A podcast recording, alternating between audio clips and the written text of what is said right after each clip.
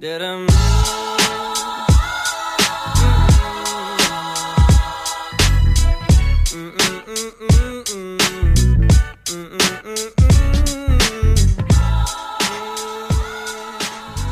is good, everybody? You're listening to another episode of the Stay Tranquilo podcast, where we're here to help you stress a little bit less and enjoy a whole lot more. We're coming off a nice, fresh Heat W today. Um, so, so happy and in good spirits today after a crazy game. I'm here with Amy. Hello, it's great to be here. So, a little bit about Amy and how we met. Um, we met at a party not too long ago. Um, she's been good people like ever since we met, and we've stayed in contact. Just like one of those people that you know, like you're on like kind of like the same wavelength, you know, like same mindset, and just kind of get it, you know. So after like getting the pod back going and post pandemic, I thought she was one of the first people that we had to get on on the pod. So um, I'll let you go. Tell people a little bit about yourself, who you are, what you do, anything exciting about you. So, in true fashion to the Stay Tranquilo vibes, I am a very calm, cool, collective girl. Um, I was born and raised here in Miami, so 305 till I die. Definitely got to reflect on that heat win today. That was definitely something that was exciting to watch. Let's go, Heat. it's, a, Um, it's a common thing going on right now. Uh, so, yeah, I'm very honored to be the first guest back post pandemic. You know, I wanted to. Uh, yeah, you actually are the first guest are. back Yeah. because Yes, me and him had our, our had our uh, had our episode last last week, um, and it was just us two. So you are the first the first um, first yeah first guest on the pod since the post pandemic. I'm honored. I wanted to ask you because you're a big Heat fan. How did Mhm. that come into to life? Obviously, you're from Miami, but I feel like at least girls are not like big in their fanhood when it comes You to sports. like so to eat her. I like, have how to. that happen? I have to literally owe it all to my older cousin Christina. Christina Gonzalez, shout out, love you. Christina Gonzalez. Yeah. Do I know this Christina Gonzalez? Probably I, not, mean, but like- I feel like Christina Gonzalez is also a super common name in Miami. it, it definitely is. But she's one of a kind. She's the most unique Christina Gonzalez there is. Well, thanks Christina Gonzalez for her fanhood. Um, my cousin actually went to Gables, and that's where she was exposed to a lot of kids who are very passionate about basketball. Okay. And um, my I have an was a good basketball school, right? I don't know. I, I, did not go to Gables. I feel like it was a good school, but yeah, no, I mean, that's good to have a cousin that does that. Like my fanhood, I've just been a diehard sports fan since like day one. So it's been good to. It's been good to be. Why is this not? Is this recording? I can edit this out. Yeah, we're good. Um, it's been good to to kind of like be part of the Heat culture, like from the beginning, because we've seen it all. We've seen like the whole LeBron situation, and then us sucking after LeBron, and then coming back to life, and now like the whole Jimmy Butler swag. So it's it's dope to be a Heat fan. it's dope to be a Heat fan from day one. It is. Yes. That is true. That's true because there's a lot of bandwagon Heat fans. So that's true. So I guess enough about the Heat. Um, maybe we'll bring them back later on, but enough about the Heat for now. Um, you know, I was asking Amy what we wanted to talk about today, and when she brought up the topic of of mindfulness, you know, and we'll get into that a little bit more now. Um, I thought it was the perfect topic. You know, just because of the current situation at state, like what's going on in the world, um, my, you know, my understanding of what mindfulness is and, and how I've put so much time and energy studying this and, and trying to understand it a little bit more because it's, it's a term that's growing, but it's not something that I don't think a lot of people understand. So, you know, for this platform, you know, I thought it fit what we always try to preach, and it's something that I practice on. At least try to practice on a daily basis, and I think more people need to practice on a daily basis.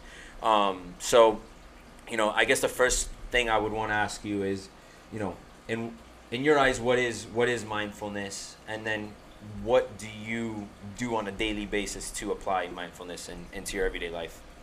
So when I'm trying to understand something, I always try to break up the word. And mindfulness, you have mind and then fullness.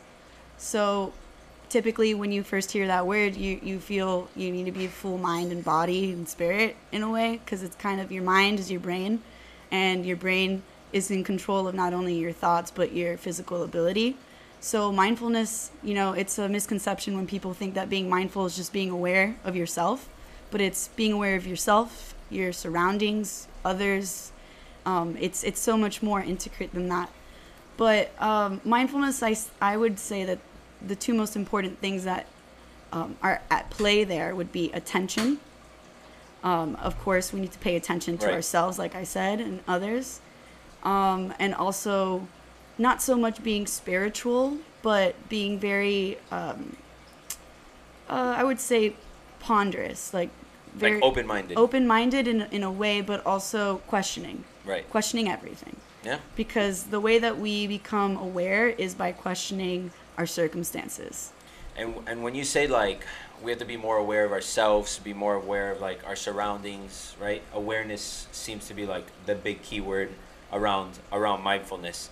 Um, you know, what do you mean and how do you become like more aware of of your surroundings, of yourself, you know? I know meditation is a thing that people um, mention when it comes to like being a more mindful person and being more mindful of your surroundings because it requires you to look you know within instead of looking so much without and being so distracted by the external and focusing more on the you know Yeah. internal um, so to me a big part of like finding that awareness is internal but i want to ask you before i kind of go go into that Well, I would just like um, all the listeners to know I myself have a terrible time with meditation. I have ADHD, so my brain's Right. jumping from one thought to another.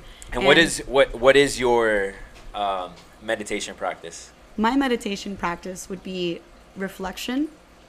Just so like much as- writing down Yeah, Okay. writing down, trying not so much to understand my feelings, but work through them. right You know, we might not always have the answers to things, but being mindful, I think a really important part of being mindful is not reacting instantly to things. It's it's more of meditating in a way not that we think of like laying down on the floor and right repeating yeah the Om. misconception is the sit Exactly. down. which look i do do that that's how i that's how i meditate i sit i don't make the noises but i do sit like in my mind and try to sit in the empty space right per se um, but it is uncomfortable and it is tough especially like if you are someone that like attention is hard you know hard to grasp and sit in that um, but like you don't have to sit there for three hours and like just sit like you're a monk you know? Like that's that's the misconception of what like meditation is. Um, so i do think there's other forms of meditation besides sitting down right? And i think to your point it's like what works for you and and kind of like where are you getting the best results because just because it's not comfortable doesn't mean it's the right thing to do either right Exactly. you know because when i started meditating and doing that whole sitting down thing it was hard as flip you know like i wasn't sitting down for 10 minutes like I, there's no way in hell i was distracted But let me put it like this. My mom always used to tell me this quote that's stuck with me and probably will stick to me till I take it to my grave. Um, let me ask you, how do you eat an elephant? how do you eat an elephant Yeah, how do you eat an elephant? I would Yeah. start at the ears. yeah you're gonna have to break it apart or something i don't know You eat an elephant one bite at a time. okay yeah. So if you're gonna go into anything, whether it's meditation or learning how to wakeboard, whatever skill you're trying to do or apply to your life, you got to take it one day at a time, Mhm. one moment at a time, Yep. one hour at a time. I'm not gonna sit down and practice mindfulness the way a monk does. right I'm gonna sit down and just take my crack at it. But the thing is, is human beings are very habitual in nature, and it they say it takes around 22 days to instill a habit right or to break a habit. So if you want to practice mindfulness, it's not about the intensity at which you start. It's just making sure that you stick to it and try to do it at least once every day. Yeah. Consistency is always key. consistency is big like to me like when i when i i can't remember when i first started like even dwelling into this whole mindfulness world but um i remember first starting it and like just reading books about it and and like that, there's this book i don't know if you've ever read it it's called the untethered soul No, I haven't read it. I highly recommend it. I, I've, I'm pretty sure I've recommended on, on here before, but it's like the always the book that I always go back to when I like talk about this. And like one of the things that it, it talks about is like how we have to like detach detach ourselves from from the external and focus more on like you know looking in within ourselves, becoming more aware of like how we think, how we talk to ourselves, because like the conversations that we have with you know within ourselves are the conversations that kind of reflect our external world, right? So if we're always having like these negative conversations and we're always making excuses like why me, why me, why me, you know, our external eventually is going to kind of reflect that same thing, you know, like everything's happening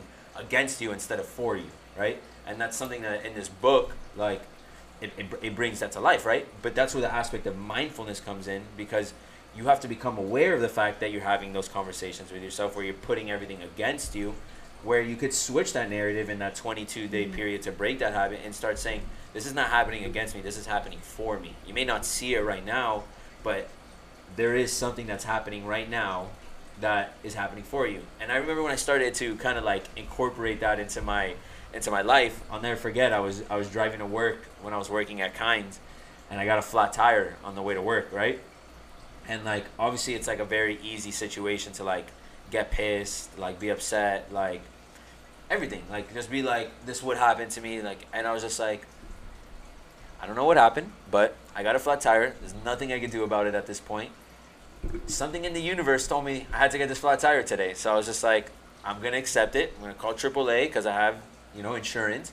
And before you know it i'll be back on the road. But for right now i am not supposed to be on the road. I'm supposed to have this flat tire. You know what you just did? what did i do? You practiced mindfulness. Yeah. You took a moment out of your day that could have been a very, you know, negative experience and you tried to find the positive in it and you used it as a moment to reflect what the universe was telling you. And I think maybe the universe was telling you to slow down. what is your perspective on like because people always toss this out there like what is the universe trying to like communicate to me right? So they talk about like hey um like what is the sign or you know the god the universe whatever it is is trying to t- communicate something to me. Like when when you I, I i think they call it synchronicity is is kind of like the word that i've heard before for it what is your perspective on that and just because we've brought it up so i want to like touch up on that and give people a little bit of perspective on that what is your kind of viewpoint on that It's funny that you use the word perspective because I would say that that's my answer is completely your perspective. Um, we choose to see certain things based off of how we are internally. mm-hmm. And um, if you want to see something as a sign, it's because you're looking for that. true And I don't think that random things happen. I think everything Yeah, really does happen for a reason. But I also feel that in a world where we feel like we have no control, uh, usually when we have no control, we, we make a lot of excuses for ourselves. You know, those are the moments where we can complain. Because since we have no power to change our circumstance, we can point fingers to everyone but ourselves. And that is a negative mindset. And that's not being mindful. But if you choose to look at um, taking responsibility for everything that happens in your life, every single little thing, whether it be negative or positive, choosing to take responsibility gives you the power to have mindfulness to change those outcomes. And if you can't change those outcomes, you can change how you perceive them and how they shape your life. yeah it, always comes down back to to us and like what control we're willing to to kind of take you know because we do have control over our minds as you know to to all extent at the end of the day you know? It's about i think it's about coming becoming aware of that thought process right? Not being because I, I don't like the word control right? Because it, it, there's like a, a friction to it. It's because there's also an acceptance and understanding that comes with it. Well, I but i think- think it's yeah. like the control about okay i'm realizing i have this shitty mindset going on. I have the control to change it right because it's not going to change itself like that that that's kind of like the way I, li- I i look at it Let's use examples, because I feel examples can really help us understand things better. Uh, let's use an example that I feel everyone can kind of apply to their own lives. Let's talk about relationships. Let's say that you have a certain relationship that doesn't work out. Um, let's talk about a romantic relationship, for instance. We can choose to be bitter about the relationship not working out, and then that time that we spend alone, instead of using that time to better ourselves internally and prepare ourselves mentally and emotionally for the next lucky partner that comes along. Right. We can choose to be bitter and we don't use that time to better ourselves. So then when we are in a relationship with the next lucky person that comes along, we can't be the best version of ourselves and we can't share in a love that would be more powerful and more passionate as if you hadn't done it. So, so you're you're saying all right. Let me let me let me think on that. So you're saying from from I, using your example of the relationship, right? Mhm. That w- when we're when we're in that like I guess like time in between where we're not you know we're not really with anyone we're more alone we're more in our thoughts like you're saying to take that time more to kind of like switch the narrative of how we view our past or more of like how we change how we how we try to like create our future Okay. Uh, so let's say that that relationship ends. You have two options. Okay. Um, you can choose to be alone and use that alone time um, to be a time of growth. This could also be applied to the pandemic, even yeah if you no it, didn't do- really it definitely doesn't have Yeah. to be towards relationship only Or you have your second option. You can. Can I curse? Yeah yeah Oh, okay. oh yeah curse Well, all you want You can be a little bitch and you can cry about your circumstances and you can be sad that you have, you know, you've lost that significant other. You don't have anybody to spend that time with anymore. Right. You don't have someone to do things with and, uh, you know, you, you're going to try to fill a void. And that void that needs to be filled, you need to fill yourself. Yeah, but I, I, I think too that subconsciously you create you created that void. Oh, 100%. So it's not like it's not like something that you know that, We- that just happened. That's that's old thought processes and old thought patterns that have existed. That that maybe even old healing from maybe a relationship before that one, you know, or, and, and not or only an issue old, that happened yeah, before that one. Not only old old thought pro- pro- processes, but um, our brains. You know, a lot of people try to separate mind and behavior, but they go hand in hand. They're interchangeable. No, I, I think I think everything starts up here. Like our actions, our behaviors, our attitude, our personalities. Every experience. all are dictated based off of, of, of up here. Uh, like Every experience alters your brain, the biochem- the biochemical structures of your brain, the way that your neurons fire. Um, the most easy example that I could get ev- anyone, everyone knows what PTSD is. Right. You know, that's uh, an, an emotional experience that causes trauma physically to your brain and it alters the way that your brain makes connections for the rest of your life. That's obviously on a really crazy scale, but little things like that happen to us all the time. So you might have a traumatic experience, you can also have a traumatic relationship oh, true. you know and abuse can come in more ways than just physical verbal emotional so Yeah, because look, there's some things at the end of the day externally that are completely out of our control, right? Mhm. So we could say, hey, we have everything right up here, right? Which no one ever is going to have it always completely right up here. We continue to mature over experiences over time. Um, but I think that's a good point, right? There's some external factors that they happen, right? You know, whatever it is, the death of a, of a loved one, a sickness, bad, you know, abuse, verbal, physical, whatever it, you know, whatever it may be. Mm-hmm. There's external traumas that have a very big effect on our, you know, on our minds, on our on who we are. So those are things that in the moment we don't really have control of because we're blinded at some capacity, right? But that's where mindfulness comes back into play because a per and I, and, and no one's ever no, I don't want to say ever, but a lot of times people are not mindful in that moment because you know they're mindful of other things that that's grabbing their attention away. But that's why it's so important to continue to be a mindful person, to continue to understand the current situation that you're at. You know, being present, right? And I want to kind of touch on that being present aspect a little bit more, but you know, being present and understanding because when you're able to be more present in those moments and be more understanding and be more mindful, you can possibly avoid those situations, possibly say or not let them get to the level that they may get to, right? i would say that you know, because again, some things are out of our control. And and Yeah. again, it goes back that I hate to say it and it's cliche, but like it is what it is, right? And it's a very like layman turn when it comes to like very si- phys- physical issues, but like I'm a big believer that God or or the universe, whatever you want to call it, is never going to give us anything that's too difficult for us to handle. That's just my that's my mindset, that's my perspective, right?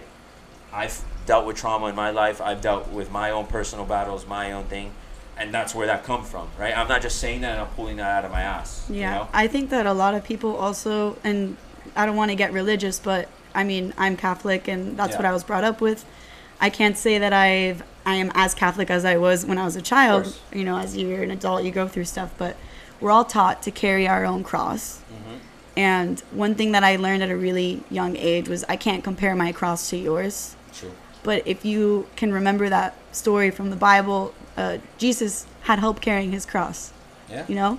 So I don't think that we should suffer in silence. Yeah. I think that part of Yeah, the human you have a experience. Voice, you're yeah. allowed, you know, you're allowed to use it and, and, and kind of speak through whatever's going on. of course, part part of the human experience is relationships, and we're gonna go into um, the three R's. The Dan Siegel's three R's. Dan Siegel is a, uh psychiatrist. I actually found him uh, thanks to Chelsea Handler, the great comedian. Um, she was going through a rough time and she was starting therapy. She decided to document her uh, journey through therapy and write a book on it. And uh, she used one of the most amazing American psychiatrists, uh, Dan Siegel, um, which I wish I could afford because I feel like he could Right. Yeah, he could change your life. he could change anybody's life. But yeah, we can go into the three R's if you want to introduce it. So, as, as uh, you sent me that note and you were like Dan Siegel three R's, and I just saw the three R's, and it was reflection, relationship, and resilience. Right, those are the three R's. That is the so. Um, you know, I guess go into what those three R's represent. You know what they mean, uh, and and why he has those three R's. I guess. Okay, so if we're to experience the gift of real presence, even as we feel the uncertainty about what lies ahead, we need to make use of our capacity for mindfulness. Okay, so what if it, um, what if it all took a better? Let me put this in a better way. What if it?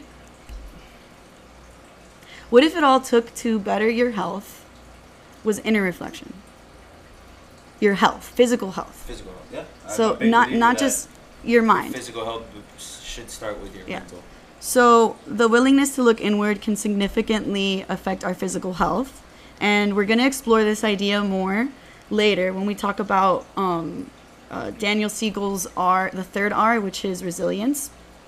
But let's go into what we need to talk about first. So, the three R's came into play because Daniel Siegel basically felt that the American school system was failing kids. Because usually, the three things that you think of that children are taught in school are writing, reading, and arithmetic. So we teach these kids what we feel is most important, which is intellectual ability, but we don't teach them emotional regulation. Emotional regulation is usually something that you're taught at home or things that you see or experience um, in your everyday life. Right. But I don't remember a time in my young adult life where I ever had a class about emotions or I had someone sit down and explicitly Nothing. explain unless you did therapy as a kid Right. which I think every kid should do therapy, whether or not you feel that there's something wrong with you. you there doesn't have to be anything wrong but with doesn't. you. I was gonna say therapy has a the the misconception that you need therapy when when that when there's something wrong with you, which is unfortunate because you know what that's saying is that you have to basically get to that point to get therapy. When if you started therapy before, you probably would have never gotten to that point. So it's a bad it's a Mm-hmm. bad misconception that's just kind of thrown around. Mindfulness is not something that we're born with, it's something that we learn. And so I feel therapy, especially starting therapy at a young age, can really help you instill those really good principles and help you be the best version of yourself as an I mean, adult. Therapy could be as simple as you know, communi- you know, just having those conversations with people. You know, like sitting down and just saying, "Hey, this is what's on my mind," and then you find your own like personal therapy that you're able to kind of like Yeah. do with yourself. You know, you know whether that's just like going out for a walk, playing basketball. Mine's freaking playing golf right now. So Yeah. you know, like whatever it is, something to like kind of like get away, like be with yourself and kind of like sit and just and just feel and do your thing. You know, uh, being in nature, being outdoors. Like to me, that's where I feel like the most therapeutic. You know, and and I think everybody has their own version of their own therapy. You know, and then there's the aspect of like you know sitting down with a professional or, or, or anybody where you feel like you can actually have a conversation and express emotion. Mm-hmm. So, Dr. Dan Siegel explored the neurocircuits of the world of the mind. So, he says when we are interconnected with others, in tune with them, have insight into ourselves and others, and have empathy, empathy with them, we have mindsight.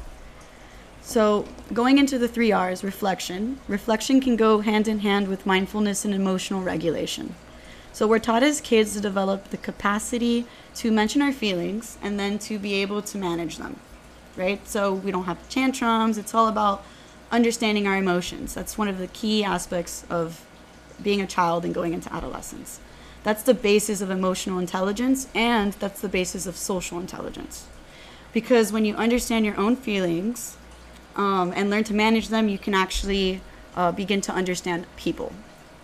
So that's kind of what reflection is all about. Now, reflection goes hand in hand with relationships because obviously if we can manage our emotions and learn to express them we can understand other people and their emotions so relationships goes hand in hand with your well-being relationships at our core you know as human beings that's what we seek when he says relationships does he mention anything about like our relationships with ourselves specifically or is he solely focusing on relationships if you don't know the answer to this it's fine. he's he's focusing on relationships we have With- with, others, with others, okay. whether they be platonic Right. or romantic whatever yeah Yes. whatever those relationships are So, relationships, when you think of relationships, you should be thinking of your well being. That's co- sort of has a big impact on your emotional state. Nobody likes to be alone, no one likes to be lonely. So is he saying that our relationships I don't want to say go hand in hand, but kind of like correlate with like our overall well being and how we feel? Like Of 100%. Okay. So, our brains have the ability to form really great relationships, and people actually thrive and feel really good about themselves and others when they have positive relationships in their lives. So, if you develop kindness and compassion towards yourself, and kindness and compassion towards others, then you can begin to build good, lasting relationships. So, like to touch up on what you said, yeah, we have to have a good relationship with ourselves, right. or else we can't really have a good Yeah, relationship who- with anyone else. Have a relationship. Yeah. So, the number one factor when you're looking at mental health, physiological health, medical health, longevity, happiness, whatever it may be, the number one factor in all of that um, boils down to relationships. And it can be proven in a lot of studies, and that's what um, Dr. Siegel says. So, the third R is resilience. And resilience, I love that what does that mean to you? Since you love it so much. Resilience to me is just like by any means. Like you're gonna make it happen. Like no excuse mentality. Like it's you know you want it, you go get it. hmm Um, don't know. I just love that word. Like So resilience is exactly what you say it is, and it's probably, you know, something that hits close to home to everybody. It's a hard thing to practice. It's crazy though because when you said that word, it's not like a word like I'm saying that now because it's hitting me about how much I like that word, right? Mm-hmm. Because I do practice that, but I don't utilize that word in my head like in my vocabulary. So I just want to say thank you for that word. Thank Dr. Dan Siegel. so resilience is continual awareness in terms of what Dr. Siegel feels. And let's also remind ourselves that Dr. Siegel's a doctor. So he's going to see the mind as the brain and human behavior playing on the same team. You know? yeah, no, I, I could definitely get behind that.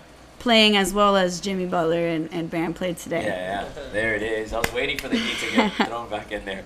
So, um, if we're going to go into resilience, um, when we're talking about self regulation, why would we care about certain parts of the brain? Are you asking me? Yeah, I'm asking okay. you. Why would we care about certain parts of the brain? I mean, I mean, they basically dictate our behaviors and our everyday actions. Yeah, but what does a relationship have to do with the brain, anyways? And if self regulation is really a mental function, because the self is really part of your mind, then is the mind just the brain, or is it something else? I don't. bel so, I guess to answer the second question first. Um, is the mind just a brain? I would say no. I, I think the mind is a lot more than just the brain because I think the mind, you know, is firing off nerves. And I and I'm not, I, you know, I'm not gonna say something most scientific when I say this. Okay, so let me pause you. Mindfulness. So when we think of mindfulness, it's not just our behavior, it's how our mind and our brain works with our behavior.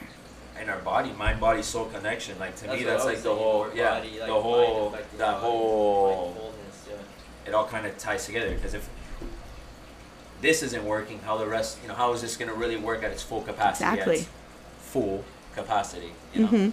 Mm, wow, look at that. Full circle. I love it when things go full circle.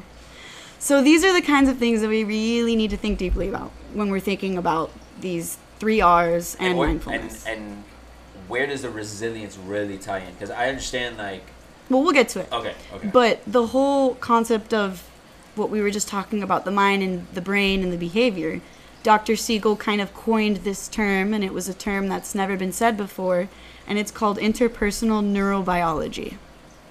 Interpersonal, you know, right, with myself and others, neurobiology. So basically, integration is the linkage of separate things together.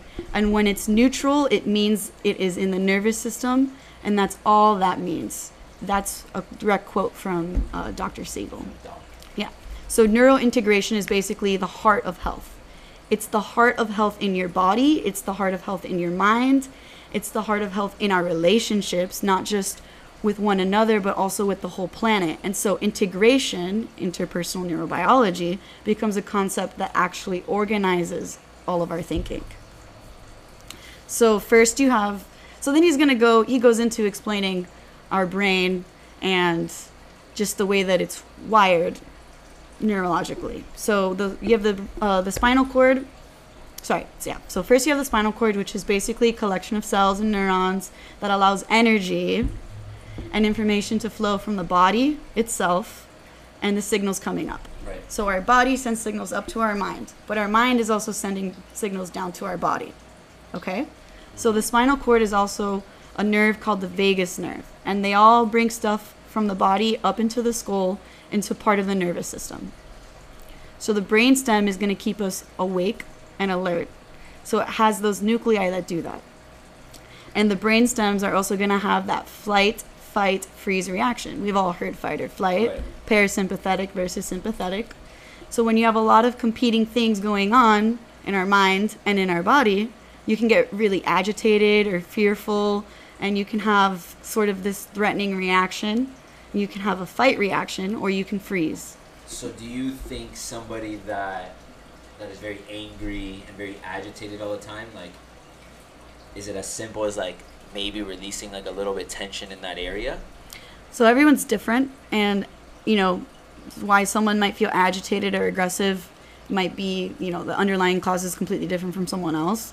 But I just But want from the core, from like, the from the core, I just want Because every I always think it always like you know that like you had a bad day at work, you know someone rubbed you the wrong way. Obviously, that's gonna set off an emotion. We're allowed to have those emotions, and we have certain things yeah that are triggers, right, to to to certain emotions. But I always think that there's something deep down that kind of like where these emotions stem from. um, being mindful is not about not feeling your emotions. You need to feel your 1000%. emotions. It's it's more of taking responsibility for your emotions and understanding why you're feeling the way I that you that, feel. exactly, and that, and that's where I, that's where I was going. It's like the understanding of the why. you know? Exactly. Like And that's not an easy question not. to answer. It's not, but I love that question. Continue. Yeah. So jumping off topic a little bit based off like problems and issues in our lives um, often the only difference between a problem being painful or being powerful is a sense that we choose it and that we're responsible for it so if we're responsible We're responsible for the for the problem for the problem. yeah Okay. like i said it's that's a really difficult thing i have not mastered that in my life it's it's sometimes things happen to me and i'm like there's no way that i could have controlled that Right. and it's very difficult To come mindset to that. to have. Okay. Yeah. But if you're miserable in your current situations, chances are it's because you feel like some part of it is outside of your control, right? Right. I agree with that. hmm And that's um, that there's a problem that you have no ability to solve, a problem that was like somehow thrust upon you, and you had no choice to choose it. That's that's what makes me upset. I get pissed off at the world a lot because I feel shit's thrown at me, and I and I wasn't asking for it. Right. And I think there's like when you have like a, at least for me, like a part of me that gets, that'll get me frustrated and like will get me like agitated, is like when there's not like a full blown understanding and like the unknown, right? When there's like an unknown, we all want the answer now, now, now, and it could get frustrating when that happens. You know, not knowing why something is is occurring at this moment or why things aren't working exactly how you have them planned or how you thought they were gonna go. You know, and I think it goes back to the whole of like understanding and just accepting of what is. acceptance because when we feel that we're choosing our problems, we accept our problems, we're going to feel empowered. Right. We feel empowered that we're accepting what's happening to us. So, therefore, since we're choosing to go through this pain, we can take the necessary steps to actually better ourselves and get ourselves out of it instead of just sitting in our shit and smelling it. Exactly. That's not. It's not a productive way of of utilizing your energy. Yeah. So going back to resilience, um, the mind helps regulate how all this inflammation information flow is happening in your awareness and in your subjective experience, and even in how you communicate it to other people. So the reason why we're talking about reflection and resilience is reflection when you look inward. Um, you know what Dan Siegel calls this in time. Um, In de- time. Yeah, in time. Uh, it develops this part of the brain. So uh, time in or in time, according to Dan, uh, quote unquote, he says, This is time that you may already spend engaged in a formal mindfulness practice like yoga or meditation. Inward reflection can include the three pillars of focusing attention, opening awareness, and cultivating kind intention. So, in time was like that, you know, basic idea of meditation, like what we see in books and, you know, see movies, read in books. Yeah, presence. So, um, it take so our brain integration takes all these things, pulls them together, and this area integrates everything. Our brain integrates everything. It integrates your body, your brainstem, your limbic area. Your limbic area is uh, associated with a lot of our emotions, emotional regulation. Your cortex, which is like your decision making, and even your relationships with other people. So when you reflect on things, and you have relationships where two people honor each other and care about each other with connections and communications, we call that an integrated relationship. So, the take home message for everybody listening, to sum it up, is when you have reflection and you have relationships that are caring and connecting, you can actually stimulate the growth of the integrated fibers in the brain. And these are the fibers that allow you to have resilience. So, resilience, relationships, and reflections have to happen together. Three R's. Wow. The three R's. God. Was his name Dr. Dan Siegel, right? Yep. And where the hell did you find all this from him? Um, I was reading um, Chelsea Handler's book, Life Will Be the Death of Me. It's Okay. a autobiography, and it's her basically talking about her journey through therapy.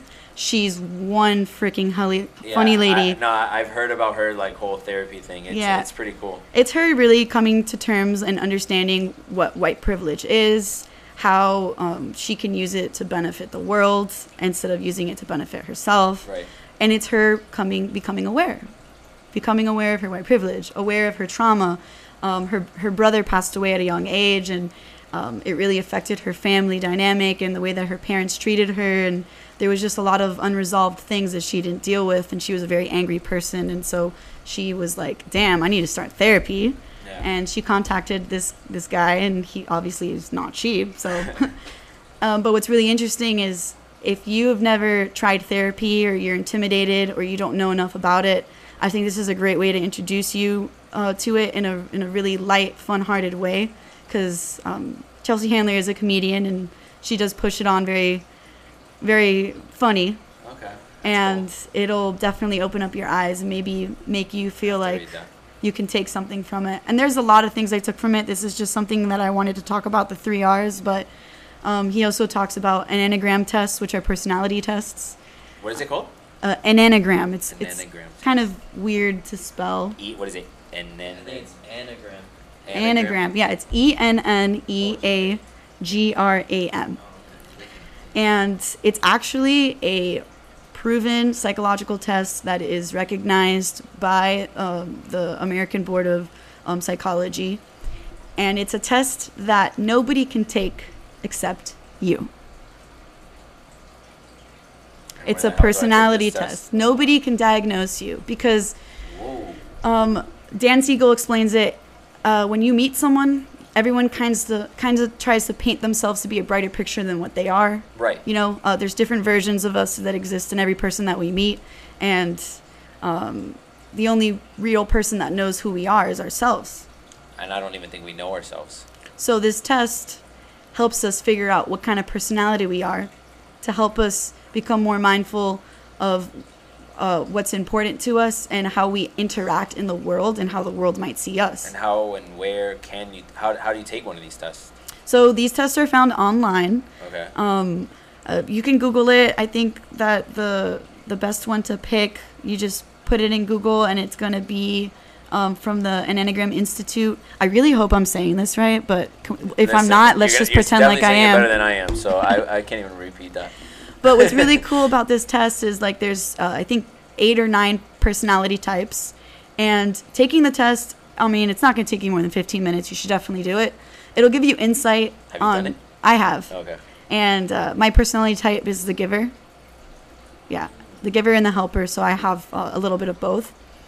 Um, but really, there's no right or wrong personality to have. You can have a little bit of yeah. It's just be if you're aware of what kind of personality you are, like mindfulness, you can figure out what you need to change in your life to get what you want. Because if you're a giver or a helper, but you want to climb the corporate world, I'm sorry, but you're gonna have to learn how to be a little more resilient. It's true. It's true. That's that. That's that's a good point. And like to kind of like add to what you were saying, like going back to like the whole mindfulness and like your personality and understanding like who you are. I think mindfulness does a very good job of allowing you to understand who you are, right? Because you get to see the good, the bad, the ugly of you. You mm-hmm. know, you have because part of the mindfulness is not all colors and beautiful rainbows and like la la la I'm free. It's not like you're gonna see a lot of dirt and baggage and shit that you've been carrying. You know, You're And gonna see a lot of things that are gonna make you really and that's disgusted where it's with gonna yourself. make you want to like get out of it because you're like it feels so uncomfortable. But like you gotta go through that pain of like understanding who you are, letting go of whatever that shit and that crap is and that junk that you've been carrying for whatever reason it is. Right? We all have our personal baggage, like you you know, and personal cross that we carry. You know, but it's okay to like let it go. To have someone there to help you let it go. Like big big part of the whole mindfulness journey. That's what it is. It's it's a journey, you know, within and, and understanding who you are, and it within that journey you find more and more a deeper connection to yourself which then connects to those you know those three r's you know you, it's the reflection reflection aspect where i mm-hmm. have to look within myself you know having that relationship with myself and with others because i've reflected i know who i am i know who i can be and the type of person that i am amongst others and the people that i want to be around. And then it's like i have to be resilient about the whole thing you know because if not what, what you know what am i doing? So to me you know from this conversation alone because after this I'm, i i studied this and dan siegel has never come into my life before. So mm-hmm. you know from my perspective of of this from what we've you know what we talked about today the reflection aspect is is is the core behind it but like you said you can't have all three unless they're simultaneously working together. Of course, I agree, and um, I also want to touch up on um, another book that really helped me uh, gain a better perspective on the whole brain aspect that comes in terms with behavior. Uh, it's a topic that's not really easy to understand for everyone. I mean, I have a medical background. I studied psychology and was a pre med at FIU. Go Panthers! And uh, I just graduated from a master's program at University of South Florida. Um, I did a master's in Nice. medical science, so I've always been really interested in how science influences behavior. And uh, when I was If in back, undergrad, that's what i would do too Yeah. be like human behavior and Um, understanding the mind more So basically, one the book that really really helped me gain a better perspective, and I think everybody should really read this because it's really frustrating when you tell someone like just be mindful, just like yeah, be better, you know. doesn't say anything to anybody. yeah, we all know that it's our responsibility to be to be better versions of ourselves than who we were yesterday. But a lot of us have chemical imbalances. A lot of us are struggling through mental illness, and you know, unfortunately, mental illness isn't something that you can see physically. You don't see someone that has a mental illness in a cast. You know, like you can't see that they're going Right. through something. Yeah, and a lot of the time they're putting up a front, so it's hard to even, Yeah. even if they were like, no one is showing their weakness. You know, like that's not what we're as humans. That's not what we're taught to do. Mm-hmm. You know, it's like our animal instinct in us. We can't show weakness because then we're prey to the and we're vulnerable. Of course. And that's just that's the again the mind and our human behavior you know, I, I mean, I don't want to get too into this, but like I've, I've even read things that like our mind is part of our whole evolution process. Like the reason fear exists is because when we were cavemen, way back when, our survival was just like, hey, there's a freaking tiger running after me. I have to have fear because it's gonna protect me. Of course. And our mind has not evolved to that capacity yet, right? It's our fight or flight. It's our fight or flight. Exactly.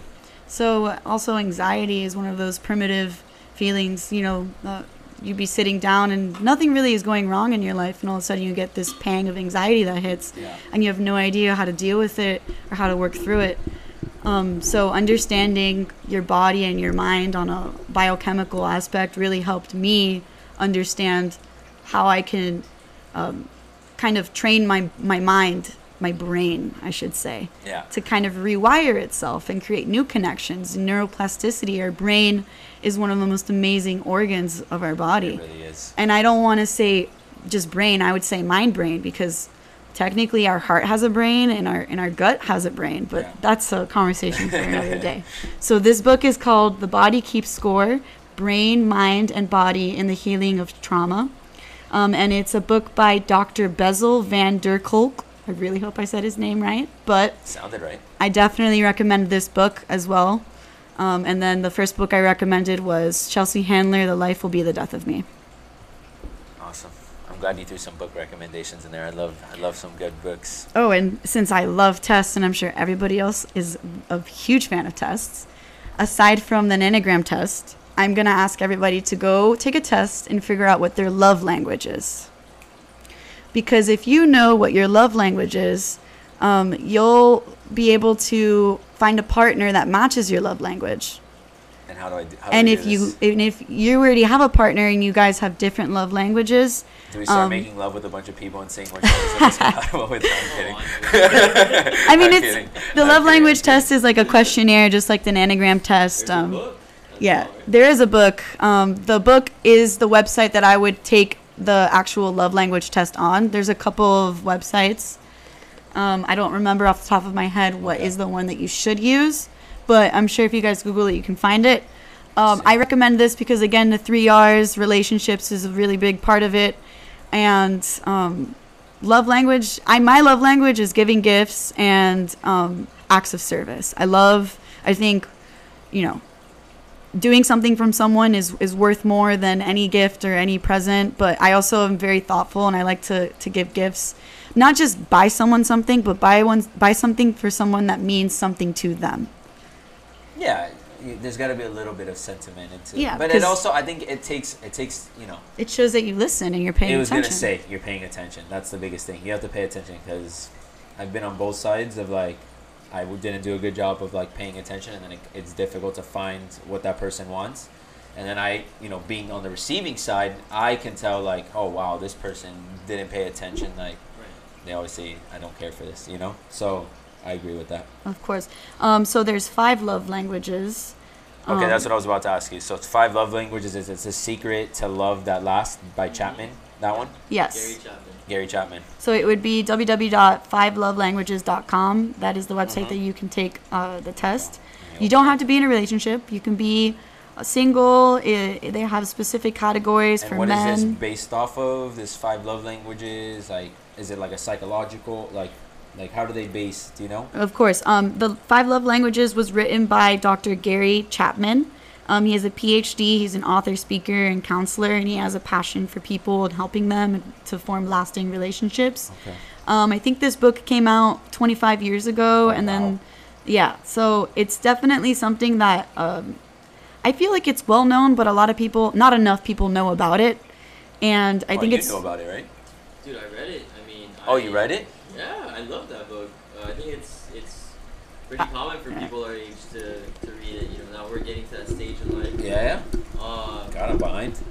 what it basically goes over is like a couple scenarios. Like they keep the names uh, anonymous, of course, and he's wh- he's like a, a marriage and family counselor, right? Pretty much. No, I'm good. I'm good. I'll just use it like he's a marriage and family counselor, and he'll go in through cases of when people are having difficulty in their relationship, and they'll, he'll keep the scenarios anonymous, and he'll try and, and see if like he can. No, I'm. No, no, just so I pick it up. Keep going. Um, Chapman will try and see like how he can apply that into the five love, love languages. At the end of the book, he'll ask the reader to actually do a quiz about which love language or two, as she said, um, they are. And, and based on the, the answer you choose, you'll get like, oh, I'm a little bit of words of affirmation. I'm a little bit of physical touch. For me, in particular, I'm half of words of affirmation and physical touch.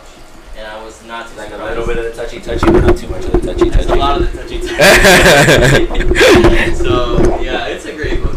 It's a really easy read, and I think it does go hand in hand with who we are. So Let's but let's switch up on that touchy touchy. You know, touchy touchy subject to touch about the touchy touchy. But um, uh, the love language of touch is more of like you're showing your um, you're affirming your love with, for your partner through touch. So that would be hugging them when they're stressed out, Right. Or cuddling them, or holding their hand. yeah, Or, you know, there's people that uh, in this world that really need that in a relationship in order to feel reassured. And then there's other people that don't need that, that they just need it verbally Right. to be said to them, like "I love you," "I'm there for you," whatever or, you need. Or acts of service, take out the yeah, taking let- out the trash, doing things without having to be asked. Yes. Basically, filling up the love tank for the other person. So uh, it's definitely great. I gotta, yeah, that's that's gonna be next for me. So the five languages are physical touch, quality time, acts of service, words of affirmation, and receiving gifts. Yep. And like in all things in life, everything's a spectrum. You're never definitively into one category. Um, what's cool is the test will give you a percentage of what you are. Um, and I think it's really, really important for you to be able to know what you are and what your partner is so that you can see what they need from you. Because you might not be a words of affirmation kind of guy or girl, but if you're with someone that is, that means that you kind of have to be mindful Of of, their feelings and how they receive love. Yeah, a relationship's a lot of work. Like you know, it takes it takes time for you to to understand that person. It's not like you know all lovey dovey and it's just like everything's all good. Like no, like you're gonna have your times where you have to be there and mm-hmm. and really evaluate. You know, even though you may not agree, you got to put that a little bit aside and be like, okay, this is this is what love is. You know, like this is what I have to do for this moment because this is what my person you know wants. You know, even with your friends, bro. Like you know i you know my friends that, that i care about my family that i care about i may not see eye to eye on everything but i have opened my eyes to be like you know what i have to be more understanding of where they're coming from you know and and that's with every relationship so Yeah, reflection is definitely a big part of that. mhm. And I feel that once you become mindful with yourself is when you can really start giving and filling up other people other people's gas tanks per se. So other people's gas tanks like yeah, that. if, if you're in a relationship and you feel like you're running on empty, just let your your person know, and I'm sure that you guys can work together.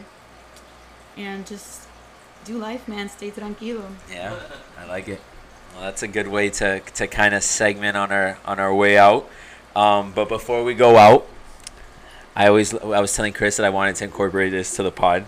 So I was like, we remember how we said we wanted to add a question, right? You, uh, you have a question? I came a question that just came up in my head, and it fits based off how the day was going today. Um, if you could be a Heat player, who would it be? Oh my God. I think I know the answer doubt, to this already, but undoubtedly it would be who my background is on my phone Let's and see. who I love. I think I know. T buckets. Tyler Herro, baby. I like it. I like it. I would too. You want to know why? Because there's no way that boy plays so good without being mindful of where his body is in Amen. every single second he's moving it. Freaking men. We have to figure out how to get Tyler Herro on this one day. uh, mine would be Jimmy Butler, just because his like resilience is the thing that stands out to me. How like he was getting so much shit for like leaving the Sixers and like he's going on vacation in Miami. He doesn't care. He just wants to be his own team, and he found a way to like turn that off. Like you know like build a sick ass relationship with the teammates around him, and they're they're one resilient motherfucking team, bro. They're the goons from Yeah. Miami. The So whole franchise is resilient. yeah, it starts it starts with the top. You know, uh, what's his face? Um, Pat Riley has instilled a sick culture there. Good, like, yeah. It's one of the best cultures, like in in, sport in It's one of the sports. top, Yeah, and it- and it shows. It shows. Look you look at the Patriots, go- look at the Spurs. Like it all Look comes. at the coaches from that good- has around him. Yeah. Former players, like No, good cast. Your people people, your relationships. That whole Miami mentality is Yeah. definitely what makes our franchise special. I and. Jimmy Butler fits into that culture so does. Oh my gosh, perfectly. He does. I think he loves Can't fit a square into a circle. It's like it's he's he's the perfect freaking match for that team. But alrighty. With that being said, thank you for all the insights today. Thank you, Andre and Chris, for having me, and thank you for all the listeners. I hope that you guys take something with you, and it doesn't end here. I hope you did. you do your own research and you uh, expand what I've given you today, and you run with it. Yeah. Yeah. No, I agree. It's the consistency like we talked about. Like you could do it one day, you could do it two days, but Start You go- small because if you bite Baby off more than you can chew, you're not going to try it and pick it up again. So don't set unrealistic expectations. Just start small. Start writing a couple of things that you're thankful for every day and take it from there. love it. Thanks, dude. All right, guys. Well, thanks for tuning in today. Um, Chris, do you want to say anything from the distance? it. Um, good. You're good. You guys had a great conversation. Thank you. I was part of it. Thanks, dude. Uh, thanks for tuning in, guys. Um, what's your Instagram handle so you can share Oh. share it with the people? My Instagram handle is at Amelia, A M E L I A underscore Ferrer, F E R R E R. You know what? I have uh, your name um, saved on as my phone. Uh, dope music. Because because I didn't I didn't remember your name the day I met you, and I'm like, damn, this girl had dope music, and this is what I'm gonna save her on my name. I think that's honestly why we connected so well. we was did. Through It was music. it was through the music. That It is very true. music. Music is big time. But all right, guys, thanks for tuning in. Um, you know, make sure to follow us at Stay Tranquilo, and follow at Chris from Tranquilo, and uh, leave us a review. And that's about it. Thanks, guys. Go eat.